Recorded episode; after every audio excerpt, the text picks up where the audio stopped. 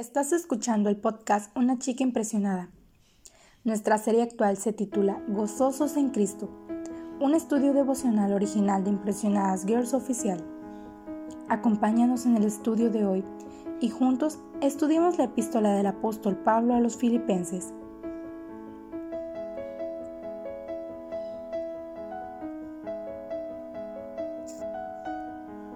Anteriormente estuvimos analizando la sección de los versículos 1 al 9 del capítulo 4 de Filipenses.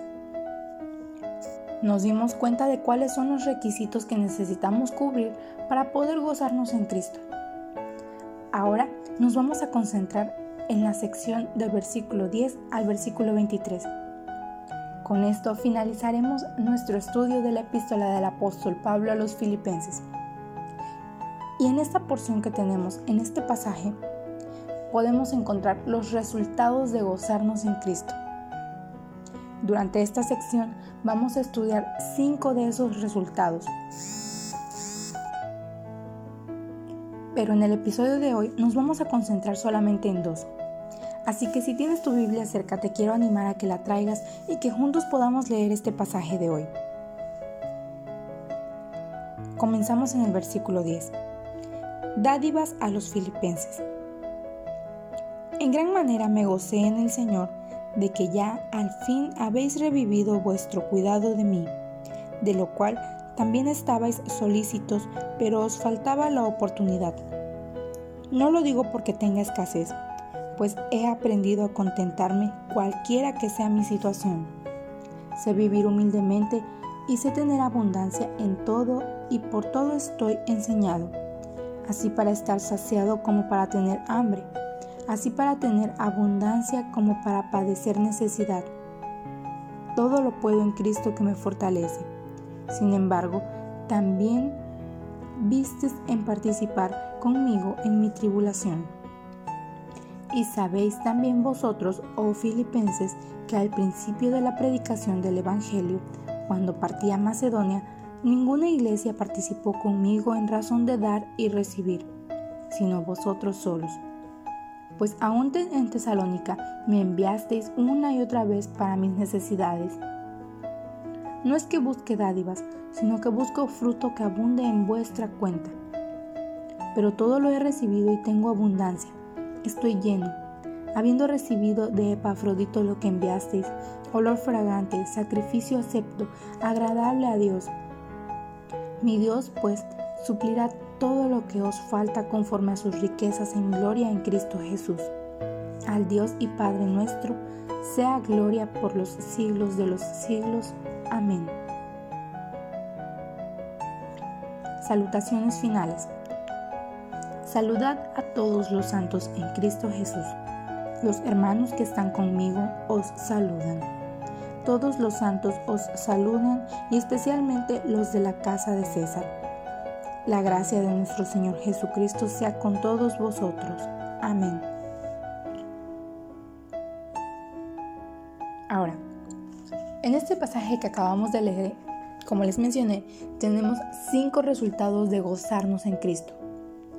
Para comenzar, quiero que veamos lo que está en el versículo 10 al 12.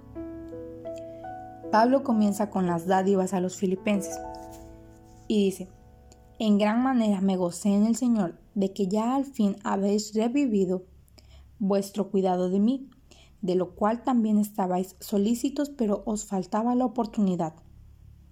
Ahora, la palabra revivir significa literalmente florecer, y es la palabra que el apóstol utiliza para describir el cuidado de los filipenses que habían mostrado por él en momentos de necesidad. Como lluvia fresca que se cae en un bulbo sediento y ansioso de volver a florecer, así fue la ofrenda que los hermanos de Filipos enviaron a su padre espiritual que se encontraba en prisión. Seguramente Pablo estaba muy muy agradecido por la ofrenda que había recibido pero su mayor sentimiento de gratitud hacia ellos era reconocer que habían sido instrumentos dóciles en las manos de Dios para ayudarlo cuando posiblemente más lo necesitaba. Su regocijo se centraba en el Señor y toma esa ofrenda como una dádiva directa de Dios para él. ese motivo de gozo para el apóstol ver estos amados hermanos que aprovechaban la oportunidad para revivir su cuidado y mostrar su interés hacia él. Ahora, en el versículo 10 podemos ver la idea de que aún habían estado solícitos, no habían tenido la oportunidad de enviar esta ayuda que el apóstol agradece. Él comprendía su retraso y no se los reprochaba para nada. Al contrario, les hacía sentir que la ofrenda fue recibida justo a tiempo.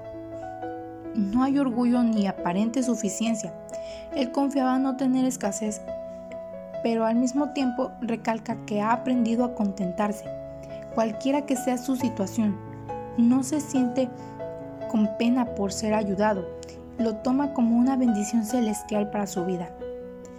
Por el tono de su expresión, podemos asegurar que nunca escribió pidiendo nada, ni jamás les comunicó su necesidad. Dios conocía perfectamente lo que estaba padeciendo, entonces Él envió su sostén por medio de esta iglesia sin necesidad de insinuaciones. Ahora, en los versículos 11 y 12 tenemos, no lo digo porque tenga escasez, pues he aprendido a contentarme cualquiera que sea mi situación. Sé vivir humildemente y sé tener en abundancia. En todo y por todo estoy enseñado, así para estar saciado como para tener hambre, así para tener abundancia como para padecer necesidad.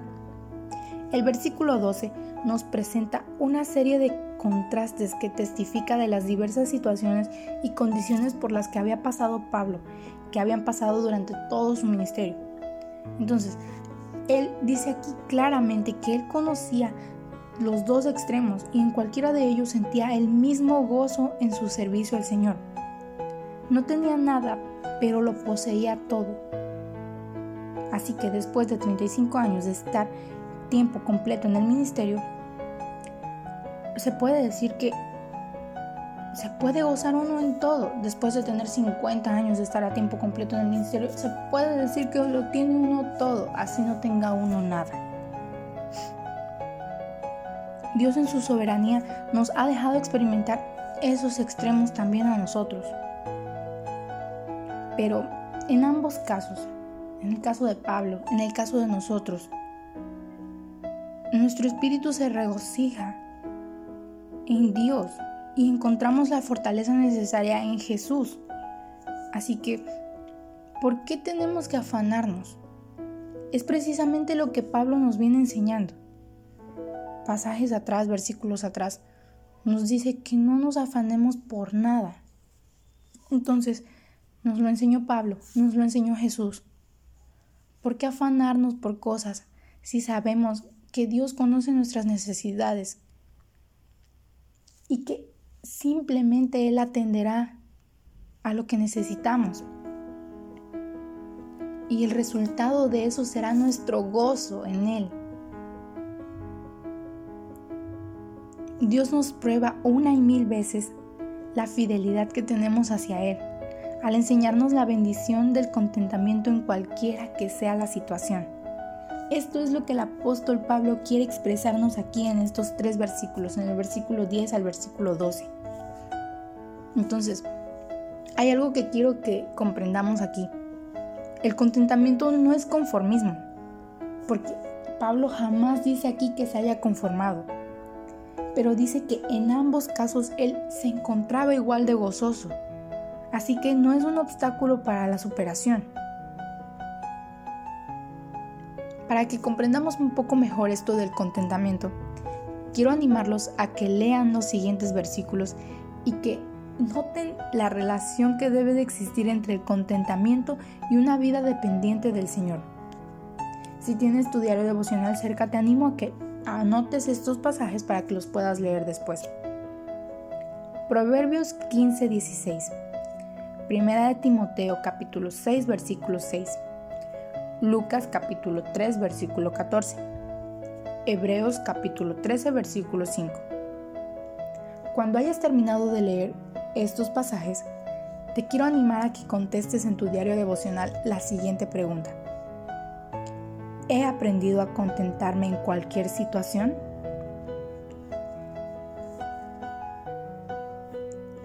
Esto es gozo, el gozo es saber estar contento con lo que tenemos, gozosos en Dios con lo que tenemos sin importar las circunstancias.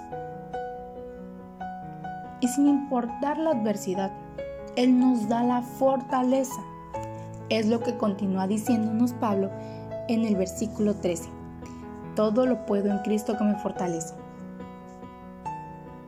Honestamente, desde mi punto de vista, siento que este ha sido uno de esos versículos más malentendidos de toda la Biblia. Usualmente escuchamos a muchos decir, todo lo puedo en Cristo que me fortalece. Incluso hace unos días en Instagram vi un meme que decía algo sobre que está este, en el gimnasio y dicen, todo lo puedo en Cristo que me fortalece. Y como ese he visto muchos otros memes en Instagram, en Facebook, acerca de este mismo versículo y de lo que muchos cristianos creen que significa este versículo. Pero no es una fortaleza que nos vaya a dar para poder levantar todo el peso del mundo, sino que Pablo nos expresa que él haya su fortaleza a pesar de que no tuviera, a pesar de que sí tuviera, a pesar de que estuviera pasando por hambre, por tribulaciones, por enfermedad, a pesar de todo lo que estuviera pasando en su vida, incluso del hecho de estar en prisión, él encontraba una verdadera fortaleza en Cristo. Sabía que sin él no podía hacer absolutamente nada. Separado del Señor no podía encontrar contentamiento. Entonces, él decía que todo lo podía en Cristo que lo fortalece, porque él encontraba una victoria segura en Jesús. Él nunca se sintió tan fuerte espiritualmente que no necesitara la ayuda del Señor. Al contrario, él sentía que todos los días lo necesitaba.